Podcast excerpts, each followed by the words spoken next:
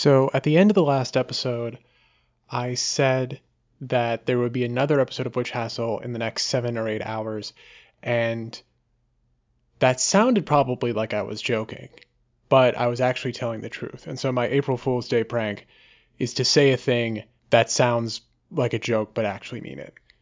This is Witch Hassle. Let's get to work.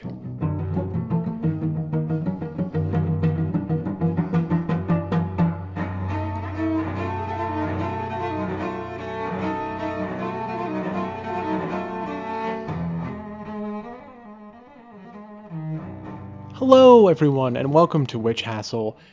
This is a unique episode of the program that I'm excited to bring you today.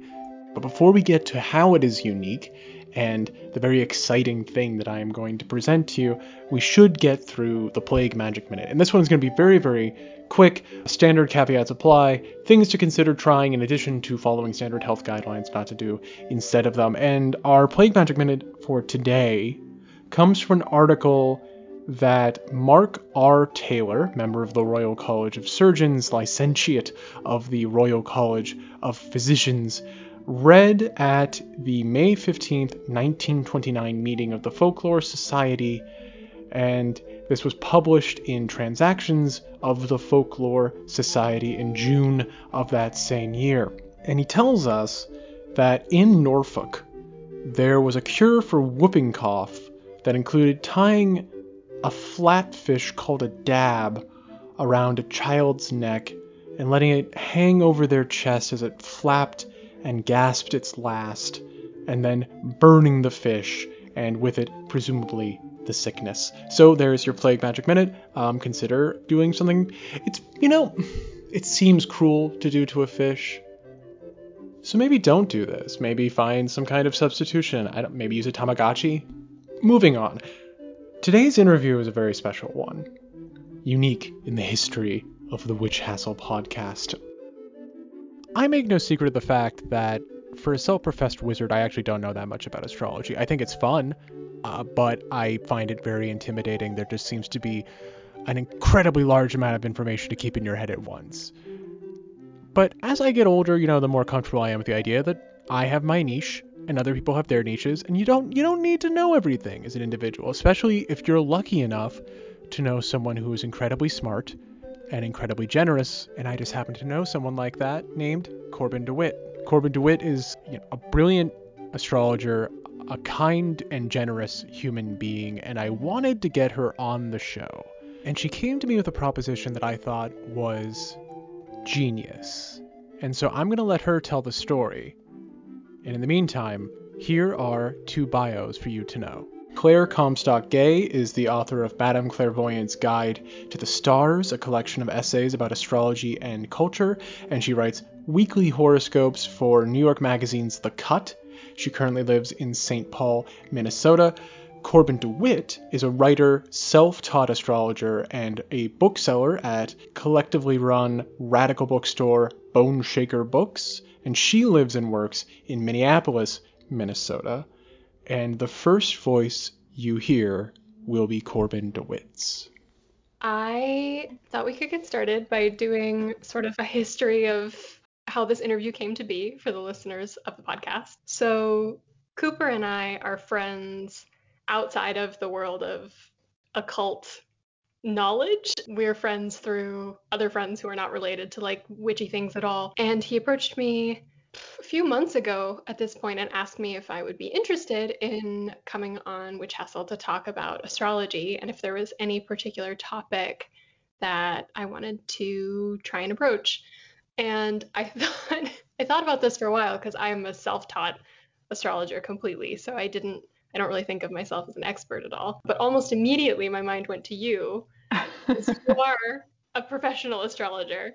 And we also have the unique position of sharing a birthday. And so I said, yeah, Cooper, I would be potentially interested in being on Witch Hassle, but I have this idea where two two astrologers with the same birthday interview each other and talk about that and what that means and the whole approach of birth chart, etc. So here we are. Here we are. I love it. so should we should we jump right in? Should we just reveal our entire birth charts right away? Our entire lives. Yeah, let's do it. All right. What's the best way to do this? Should we should we run through sign by sign? Do you want to do like a little Well, let's start. What are your big 3? Yeah, that's good. So I am Sagittarius sun, Capricorn mm-hmm. moon, Cancer rising. Okay. Sagittarius sun, Capricorn moon, Cancer rising. And I am a Sagittarius sun, Cancer moon, Scorpio rising. I love it. We have a lot of overlap. Yes, I feel like, so. We looked at each other's charts ahead of this, and I feel that I knew that we already shared a lot of like Sagittarius, like heavy Scorpio, Sag, Scorpio. Capricorn action. Yeah, both of us. Like yeah. A, a sort of lopsidedness that we share. so, so tell me a little bit about your birth chart reading approach because I know that you started you in your book you talk a little bit about how you didn't feel very drawn to astrology at first particularly because you thought of yourself only as a Sagittarius sun um, and you're like well this doesn't describe me at all yeah totally it was the type of thing where you know unless there's someone in your life who like can show you what astrology is all about you probably encounter it through newspaper horoscopes or like 17 magazine mm-hmm. or something like that, which is so, you know, like reductive, like money, love, dating. Like, yeah. here's what you are, here's what to do. and the description of Sagittarius, especially in all of those, and I'm curious what your experience was, right? But Sagittarius is this like, like fun loving, brainy jock kind of, yeah. right? Yeah, like dumb, just dumb love... yeah. Sort of a um, philosopher stoner type sometimes too. Yes, totally. Right. And I definitely, as a teenager, saw myself as more of like a moody artiste. and so there was just like nothing that I could connect with at all when I was just looking at the Sagittarius side of things. Yeah, I you know that that resonated with me when I when I read it. I got into astrology fairly young. I had my first book on astrology from it was one of those extremely 90s like Barnes and Noble made for you know, made for the occult section, like little commodity guidebooks with these wild illustrations. I have no recollection of who wrote it, no recollection of the title.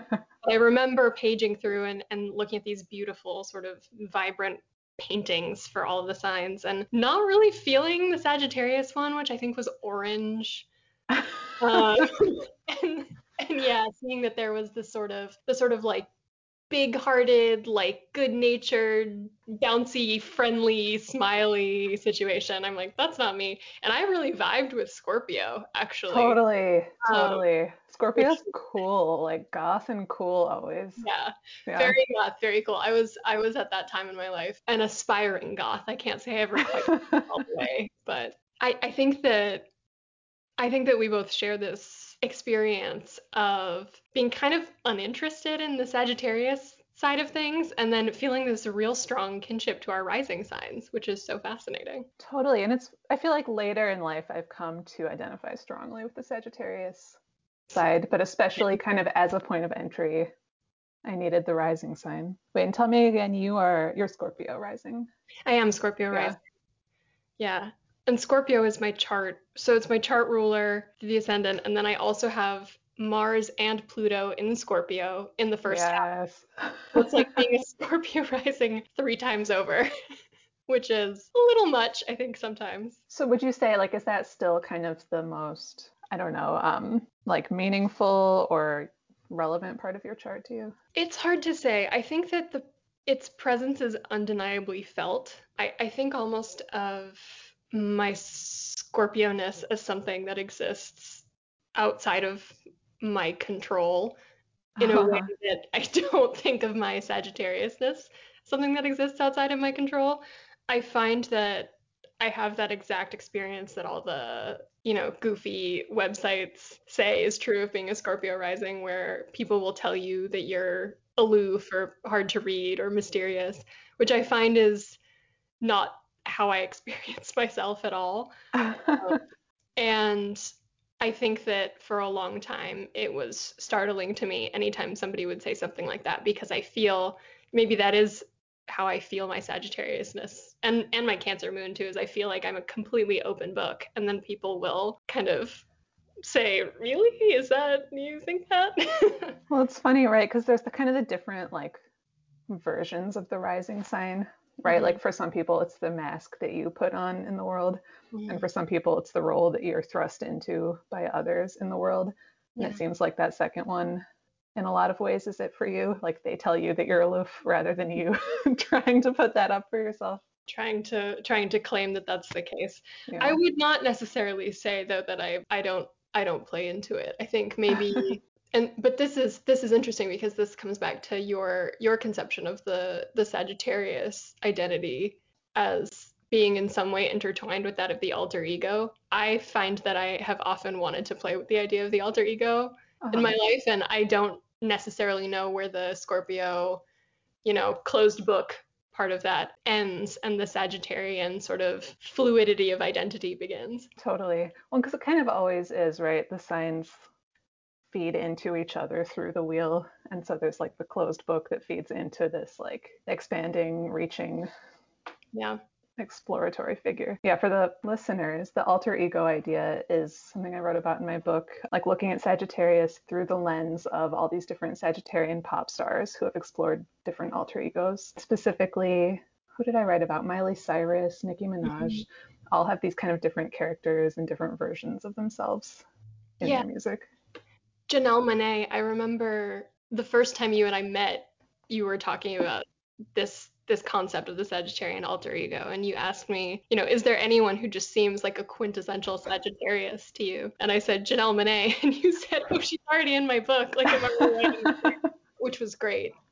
I feel like I feel like that was a real a real moment of validation. She has that has that chameleon quality while at the same time never seeming like she's not herself. Totally. Um, and it's interesting because I feel like a lot of that is more classically understood to be a Gemini kind of trait as having these two different sides to you, mm-hmm. right? And obviously, Sagittarius and Gemini have this opposite kind of polarity kinship yeah. with each other.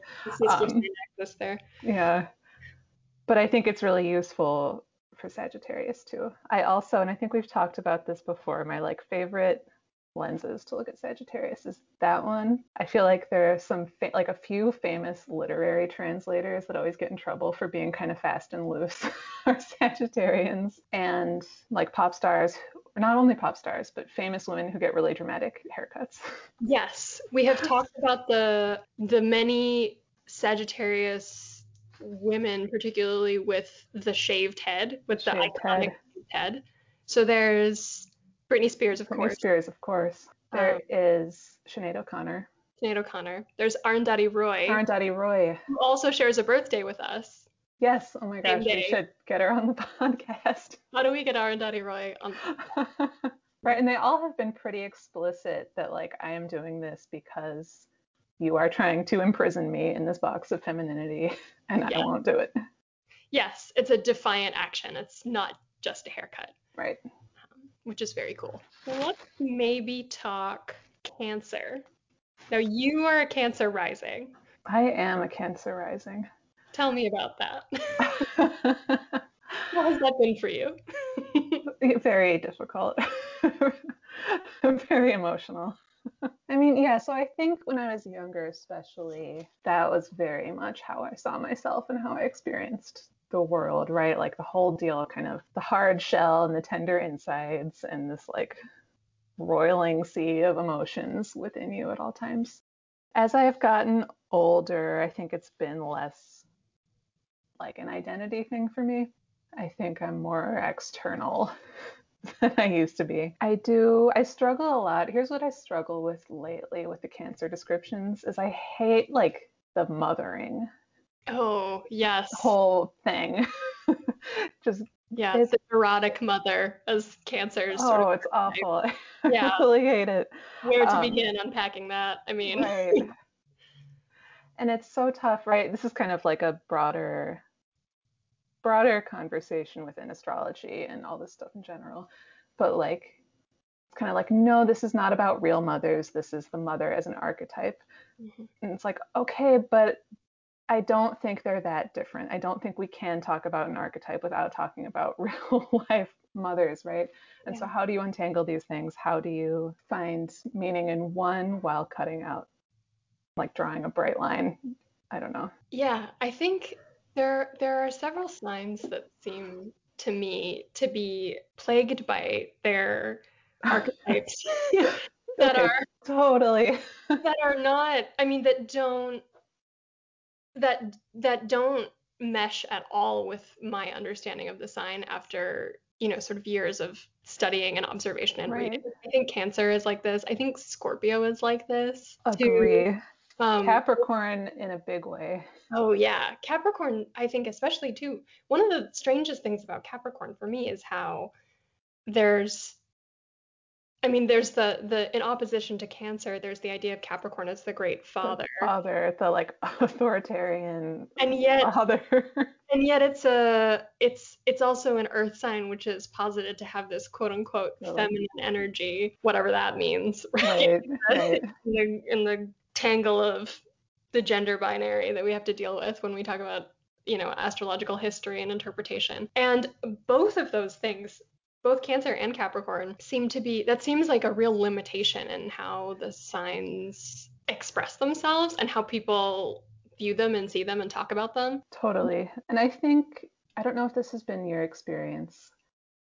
Like, most often, I think if I come across, like, if I meet someone who really does not identify with their sign, like, chances are it's a Capricorn just because the descriptions are like so horrible, right? And it's like, you are like the patriarchy embodied, right? Yeah. Like, of course, no one wants to identify with that. That's terrible. yes Um, the ceo right is like the other Oh. sort of the other thing that comes up all the time it's like okay you're a capricorn you get to be the father or the ceo It's the worst. It's a There's nightmare. in like the um I think it's in it's in one of the Linda Goodman books where she writes like if you want to find a Capricorn, like go to a room full of rich people and you'll find a bunch of Capricorns. Oh oh, it's God. just like oh awful.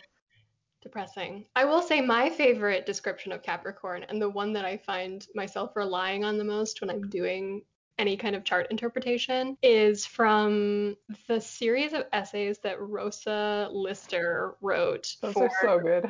all or the something the all I think the all maybe the toast one of the extremely online uh, magazines of yore and she has this description of Capricorn as the goat and then brings up the fact that goats have square pupils oh yes. and it's so uncanny to look into the eyes of a goat and see that the, the holes in their eyes are rectangular basically and has this great line where the goat doesn't know it has square pupils and so when you tell a goat that it's you know it's bizarre or it's doing things this insane way the goat goes like what do you mean i have square pupils? And i, I think of that as the line that defines capricorns for me where they're just so intense about something and so committed to something and so 100% the thing that they are that when you call their attention to it they're like what do you mean i have square pupils? What, what are you talking about? It's so I really like oh go ahead. oh no that's yeah Um, no, I had forgotten that. I love those essays. I had forgotten about that one, but it's so that's so good. I also think, right, like, right, the idea that each sign has a corresponding tarot card, and Capricorn's is the devil. Like, Capricorn's a secret freak. Like to me, that's what is most useful, and I think the square pupils is exactly that same thing, right? Like you are a freak, you're just a secret one. yeah it's it's all in the eyes so your moon is in capricorn My moon is in Capricorn, and this was even more than Sagittarius. This was the one where, for years, I was like, maybe my birth time was wrong. Like, maybe it was right on the edge. Maybe I have a different moon because it doesn't make sense. But it does make sense completely. like, I'm not too proud to say. And I think where I feel it is just being extremely hard on myself, right? Is the Capricorn thing. And if you're lucky, that translates into having like a lot of integrity in your life. And if you're not lucky, it just means that you're like excruciatingly hard on yourself about everything. yeah uh, the capricorn energy wherever it shows up i think it results in one being extremely hard on oneself and i cannot imagine what it feels like to have that in the moon oh, placement in the exact emotional center of your life it's it's rough it's a burden. It's a burden. I think a lot of Capricorn moon people are like geniuses, though. I'm not saying this about myself. I'm just saying this about other people. I will say it about Um, you. I think like Mitski has a Capricorn moon, which makes so much sense. Libra sun, Capricorn moon, Scorpio um, rising. Scorpio rising. Yes. the writer Elissa Washuta has a Capricorn moon. Oh wow. Cher has a Capricorn moon and a Cancer rising. Oh, Cher. right. I think, yeah. I think it's a good placement, but not an easy one. Yeah. Do you have placements that for you feel like pain points, as they say? Pain points for me. Yeah.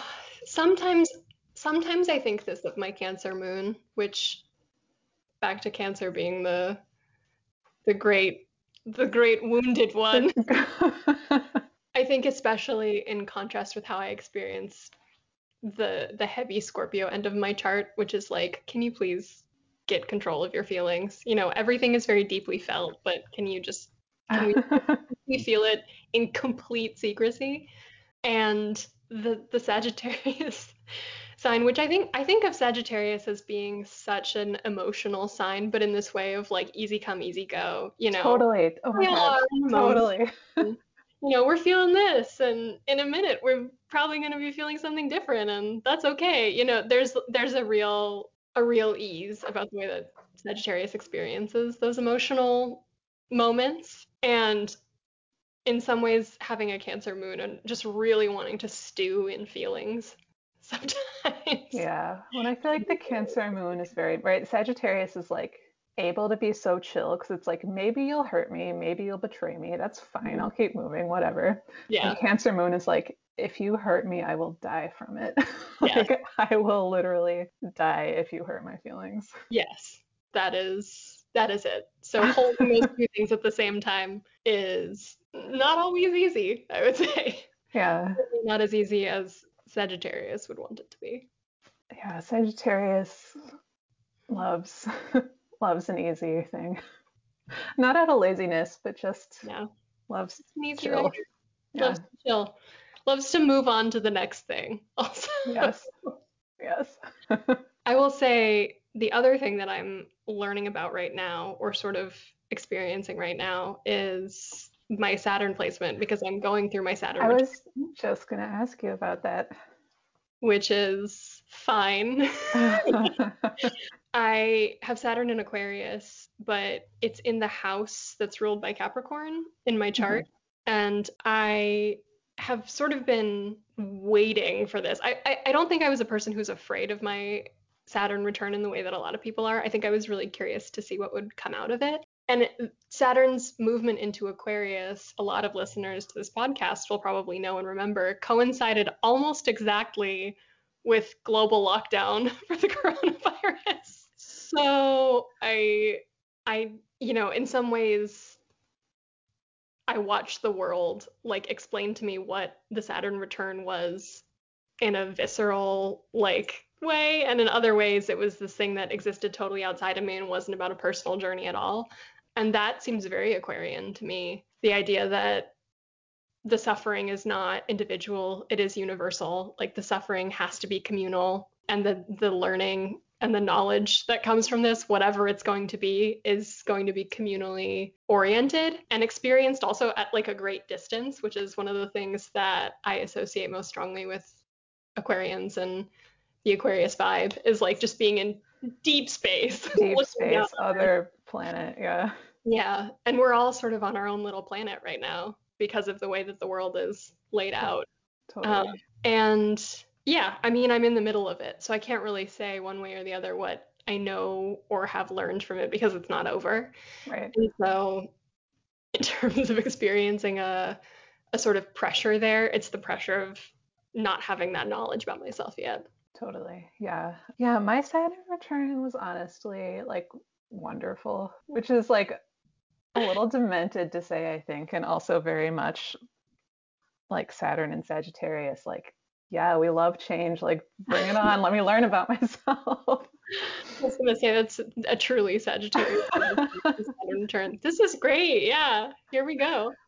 but yeah, it was like a lot of shake up. I like moved I left New York City and moved to New Orleans and then moved back to New York City and like was quitting all kinds of jobs and had like a really big but good breakup where it was like like the life affirming kind of breakup. It was great. It was really good.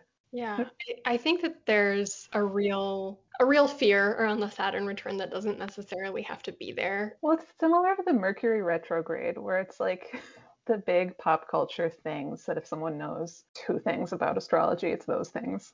Yeah. Um, right. And I think that, especially right now, right, editors love to put really big, splashy, scary headlines on things. And so everyone goes, oh my God, no, it was Saturn return. Yeah. Yeah. The idea that sort of, I want to put in huge scare quotes like bad transits or whatever, right. just are, are fodder for clickbait when in fact it's so much not that.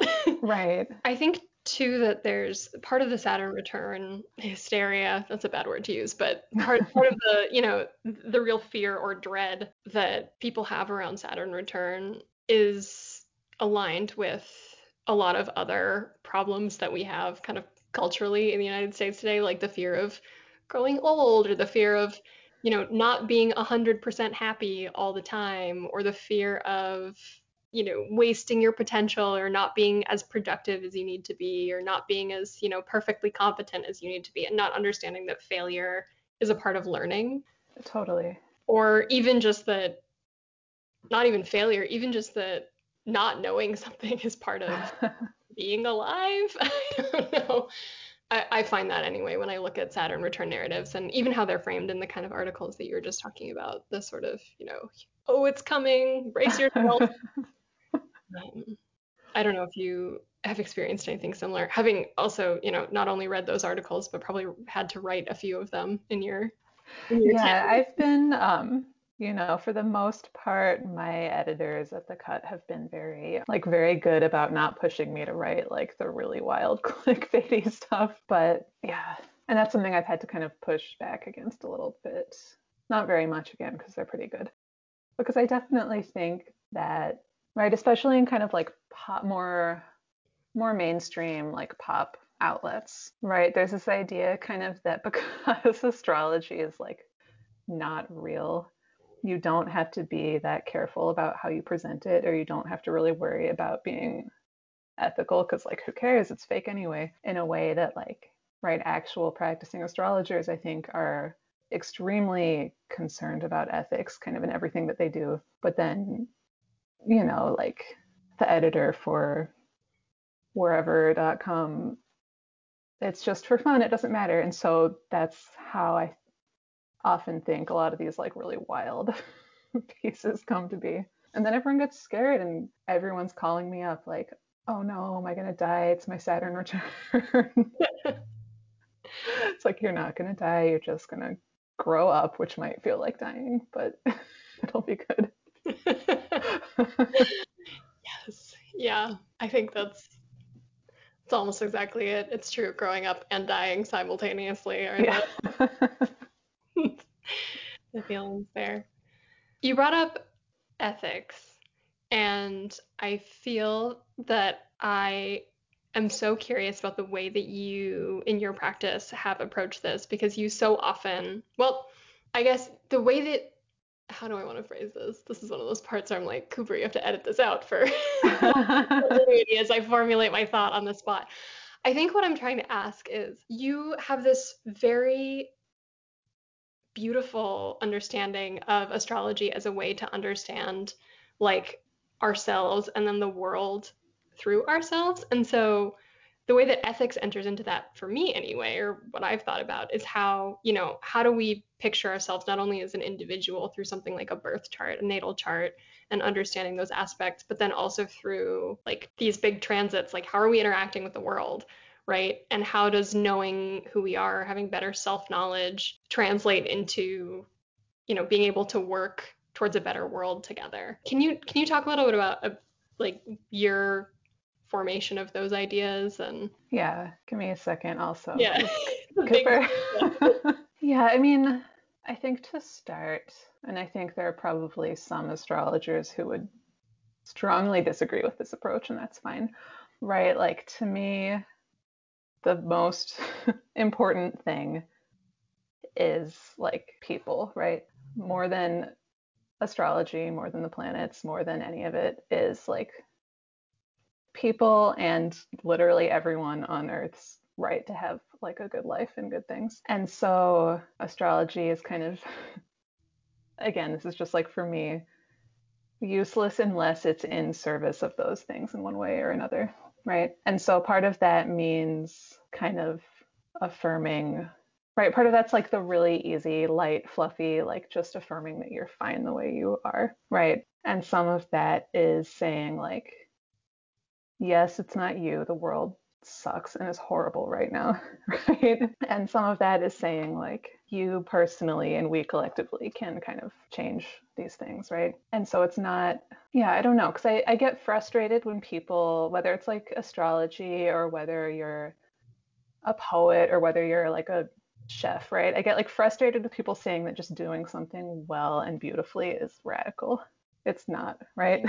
like it can be wonderful and worth doing and I think these things are worth doing, but not because they're like politically going to change the world just because these are things that we deserve as human beings on earth. Yeah, I feel like I'm spinning out a little bit here. I think it I mean it's one of those things for me that I, I'm constantly wrestling with. I, I sometimes feel very limited in my understanding of astrology because I've come at it through essentially just just through like the natal chart you know it's like first you know your sun sign then you know your big three then you start branching out into things like oh i want to learn about my chart ruler and i want to learn what house my moon is in and i want to you know look at these aspects and things. And and you can get kind of lost in the intricacies of the self yes. astrology. And i think it's really like worth noting that all of these venture capital companies are like, oh, astrology app, like money, money, money, let's do this, yeah. right? Like that's not insignificant here, right? Yeah. Yeah, like if there's a way to attain perfect self-knowledge through this system, right, you will then unlock your powers as like a more productive worker or something. Right. Better or just like a um, surplus profit, like for right. the people who own the astrology app, which is a nightmare. Or kind of in a similar but slightly like the cousin of that is like, oh, we'll just calm you all down by making you go deep into astrology, right? The astrology is the opiate of the masses style. Yeah. Like Yeah. Like um, I haven't I haven't read the book I guess that Adorno wrote about how astrology. Oh my gosh. Okay. It's so funny. No, you have to read it. It's really okay. funny. Like there's certain things that he's very right about. But overall, it's like he picks apart this like one guy's newspaper horoscopes and like this is what astrology is to him. And so it's like, well, yeah, duh, this one guy who's like, talk to your boss on the 21st of the month. Like, yeah. Sure, yeah, right. In the same way that like a poem can be fascist or you can be yeah. June Jordan, right? Like, mm-hmm. it would be truly nonsensical to say that poetry is fascist because of like Ezra Pound or whatever. Was it him? Yeah. Who's the fascist? Sorry if it's not you, Ezra Pound. Was, I know he was an anti-Semite. I'm guessing yeah. he was a fascist, but yeah, that makes sense. You know, just the existence of like a fascist astrologer doesn't necessarily mean that the field itself has those. Right. But those it definitely does mean that it can do all of those things, right? Mm-hmm everything there is can be good or evil. Yeah, I think my favorite version of this is, you know, JFK's like famous speech about the moon, the like we choose to go to the moon. He has this line where he talks about the utility of like space travel and he says space science like all other science has no conscience of its own. And then of course goes on to say like and that's why it's important that America which is a complete and total rebuttal of what but the idea that all of these sort of sciences and disciplines and actions like have no conscience in and of themselves like you have to you have to do the work of being the conscience of your activity. Right. I think i think that's kind of what i what i see with astrology too. Totally. And i think it's right all of these like believe science people right want so badly to kind of like outsource that to this idea that there is like a good discipline and you don't have to worry about it because then like you choose the good one and then you're safe, right? Yeah. Which is just not how it is anywhere. Not for science, not for astrology, not for space travel. Yeah. Yeah, wherever you go, you have to do the work of making the world Yeah, better, not just continuing to remake the world in its own image. very exhausting. Truly. So, I'm thinking one of the things that I find very interesting about your astrological practice in general is that you have done so much horoscope writing. At this point, what it's been, has it been like seven or eight it's years? been eight years. Okay. So you've Yeah. written horoscopes once a week for eight years. Yes, there was maybe a year in there that was monthly, Okay.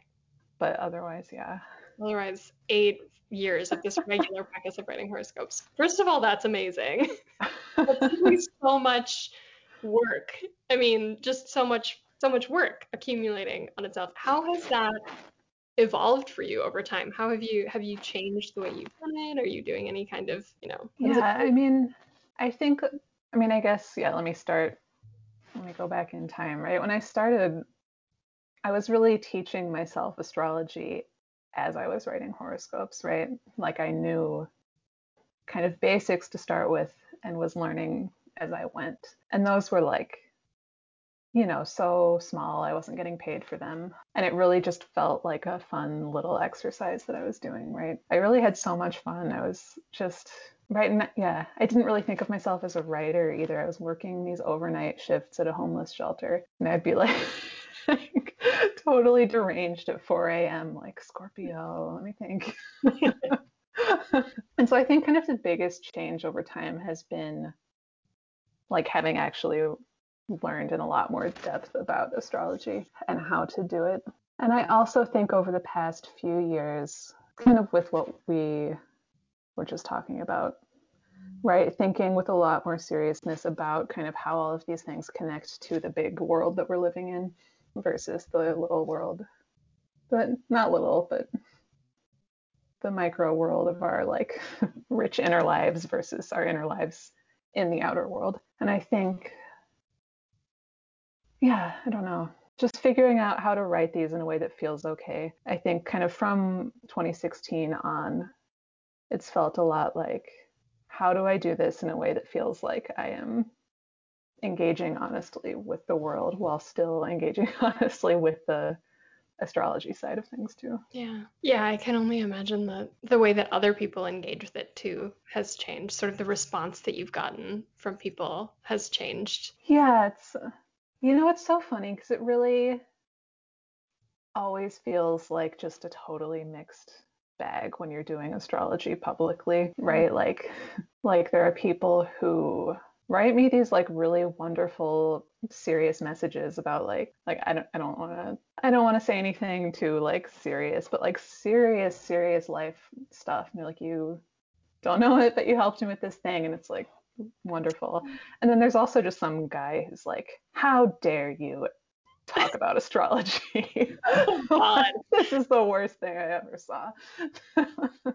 Yeah. The state of existing publicly, I think, invites both of those both of those people to your door. Truly. Yeah. I, I'm really interested in, in horoscopes. I think specifically because I don't do them at all. I mean, I, I haven't I haven't ever written them. I've never tried to write them. You know, it's completely it's a it's a side of astrology that's completely different from the stuff It's that I do.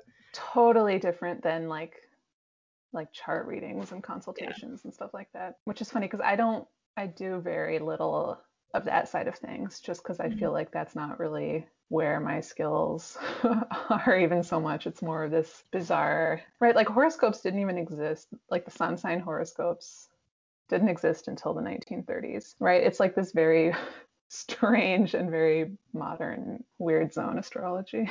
Yeah, I'm I'm sort of fascinated by the idea that the horoscope at one point I think was like it was the same as a natal chart. Like if you were, talking about my horoscope, you were like talking about your natal chart. Right. And the that history still exists in the name of it because it's literally just not to not to be like Oxford English Dictionary, like, but it's it's the words for like it's like time observance, right? Uh-huh. It's, it's you're scoping the hour. you're looking at you're looking at the time. You're checking the time. That's what a horoscope is. Which is so it makes sense that a natal chart would be called that, but then it's it's really interesting that in our modernity, I suppose, it's come to mean this other thing, which is more which some people consider to be a forecast, but other people consider to be more of like a, you know, pause and check in with yourself, which I think Yeah. probably fall more into the latter category. Yeah, definitely. It feels, yeah, it's such a strange thing to try to do, right? Like writing out into the ether, like, mm. let me tell you your life, but I don't know you and I'll never meet you. And you get a hundred words from me. Hope it's good. 100 words every week. See you next week. It's pretty incredible. I mean, it's a it's a very cool way of practicing. I feel that my whole astrological practice has been the opposite of that, which is where I almost never write interpretations. I'm always I'm almost always doing it face to face.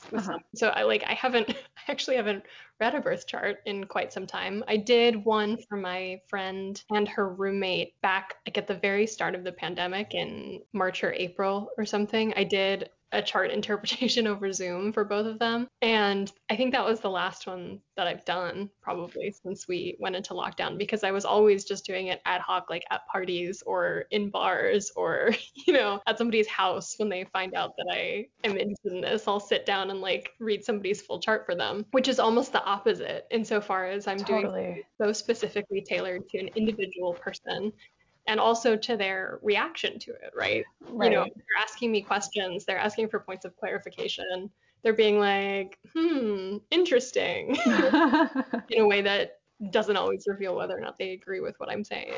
So it is funny to have that such a such a dramatic difference in in actions be part of like the same discipline, I guess. Yeah. Do you have, this is moving away a little bit, but like any, without asking for personal details, like Mhm. any memorable or like wonderful or wild chart reading moments that you've had?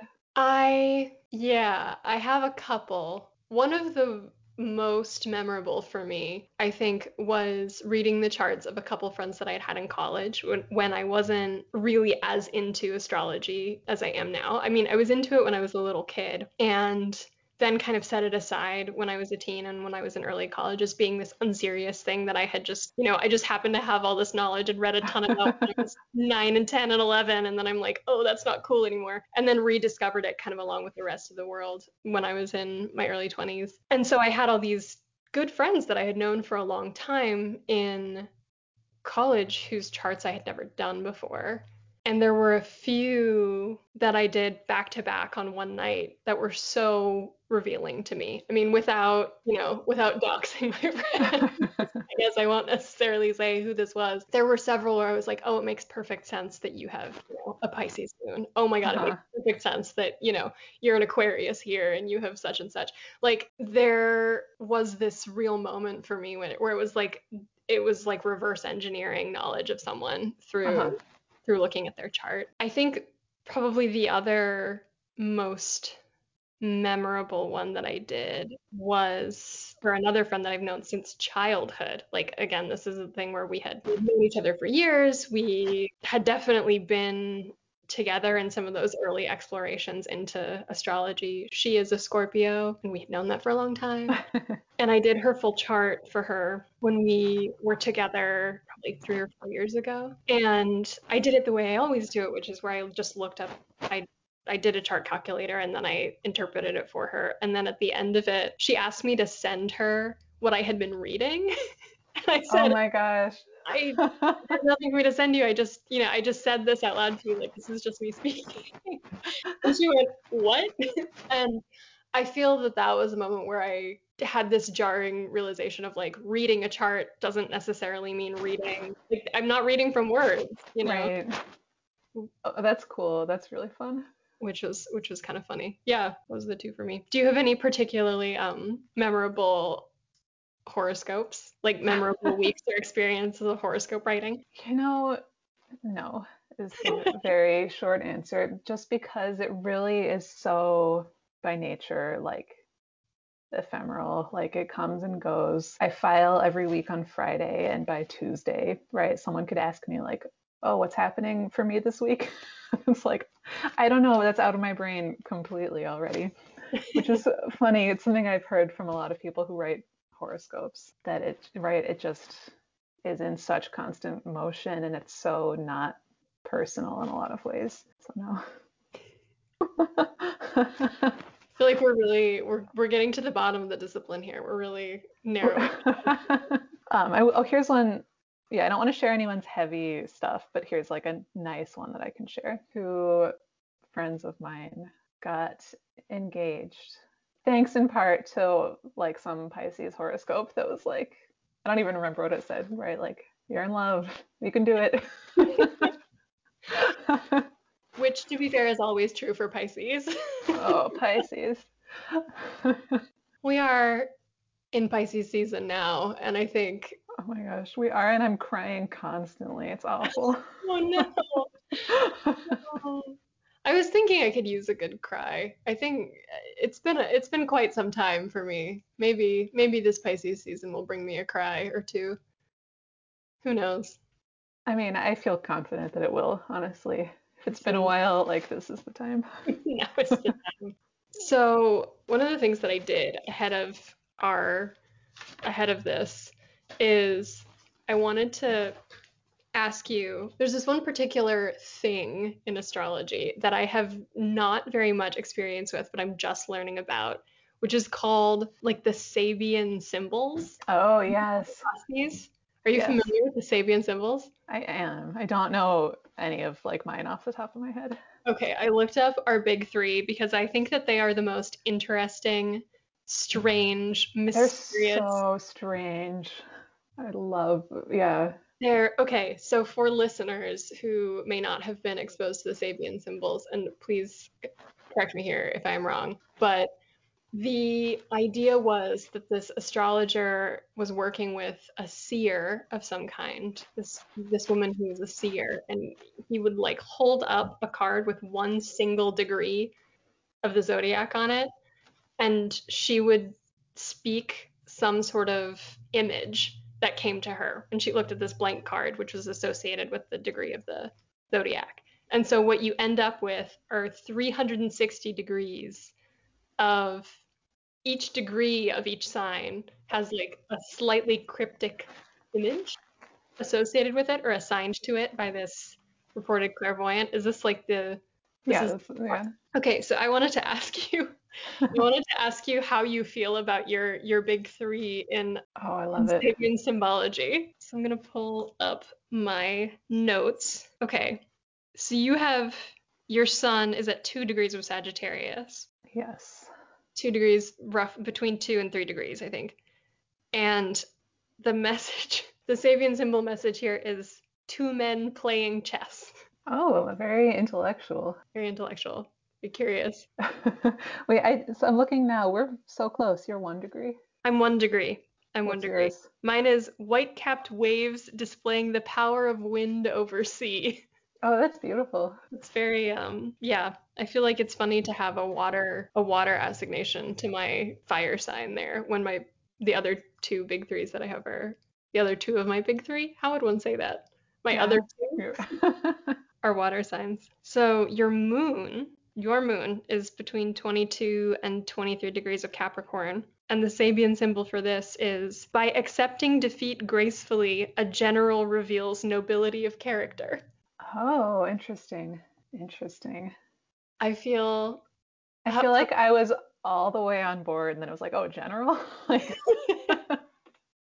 I had the same reaction. For you in particular, the idea that there's like a militarized version of something inside of you seems preposterous. Yeah, no, there's no militarized. Yeah, there's no militarized.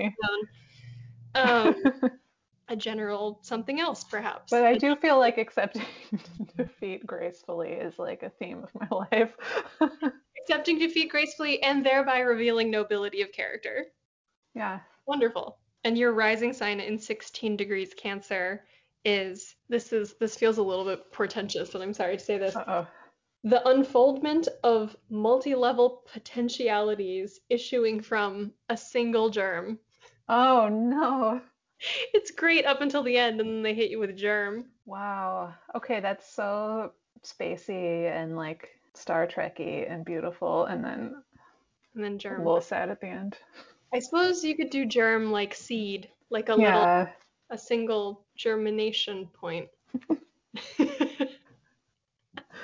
I'm I'm so I'm so entranced by these things because they seem to have like sort of a tarot card aspect to them. Like there's like a single static image or an image that implies like a very limited motion, and then the interpretation of that image is somehow meaningful. Well, and Um, I love it because astrology is so like mathematical and like traditions based, and it's like very, for all it has this reputation as like a woo woo thing, it's a little finicky and fussy about all the details. And this is just like, no, we're just gonna make up 300 like wild images.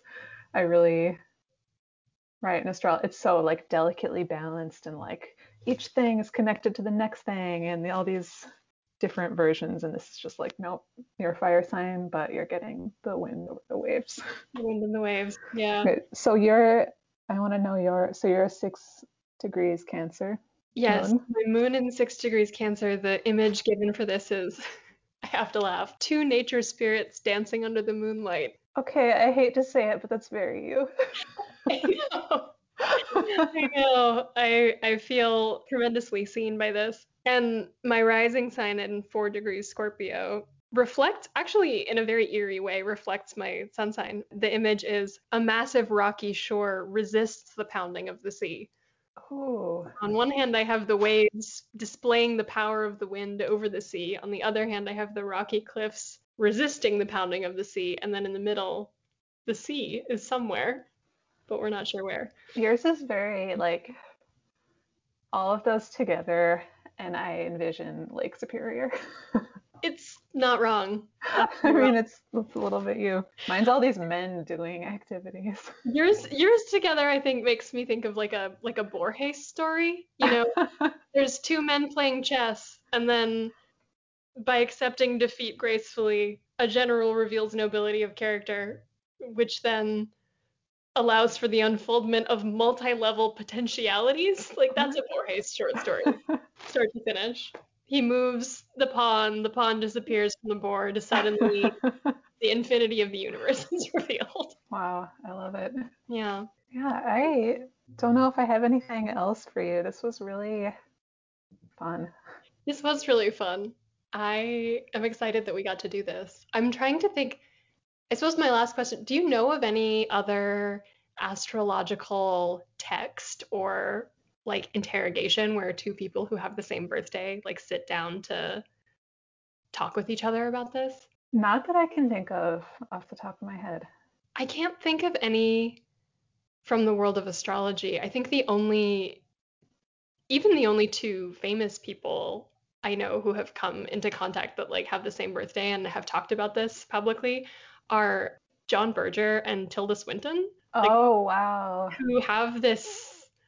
There's this moment in, I think there's a documentary about him that was made at some point, and there's this moment where he draws Tilda Swinton and they're talking about how they have they're both November 5th Scorpios and they have some kind of understanding or, you know, multi-universe like recognition of each other. Oh, I love that. There, there's something that makes so much sense about those two together. Yeah, I would agree. And I feel like there's something about us that it's like, right? Like you, it's like those people aren't related, but there's like some. Something. There's Thing. something there. Is astrological significance. It is the proof that astrology is real. Astrology is real. We cracked it. We cracked it. We did it. You heard it first. Thank you for coming and doing this podcast with me. I'm Thank excited. you for having the idea. This was yeah. try this out. Yeah, I um I'm looking forward to the day when we can hang out in person again. Oh, Oh, soon, please.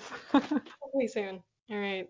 Thank you so much to Claire and to Corbin for that really wonderful conversation and for letting me provide a little platform for it. If you want to learn more about what they're up to, I will provide links in the show notes to their various online presences so you can follow up and learn about their doings and activities. This has been Witch Hassle. If you like the show, if you want to support the show, you can go to patreon.com slash witchhassle, or you could leave a positive review on iTunes.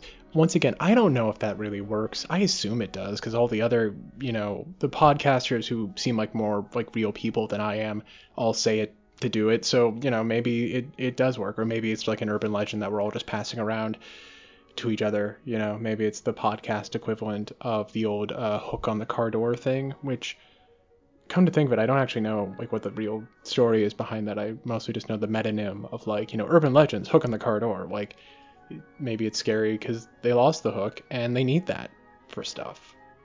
I've actually never seen Candyman now that I think about it. I hope the remake's good. Anyway, uh, this has been Witch Hassle. Thank you for listening. Good luck with the work ahead.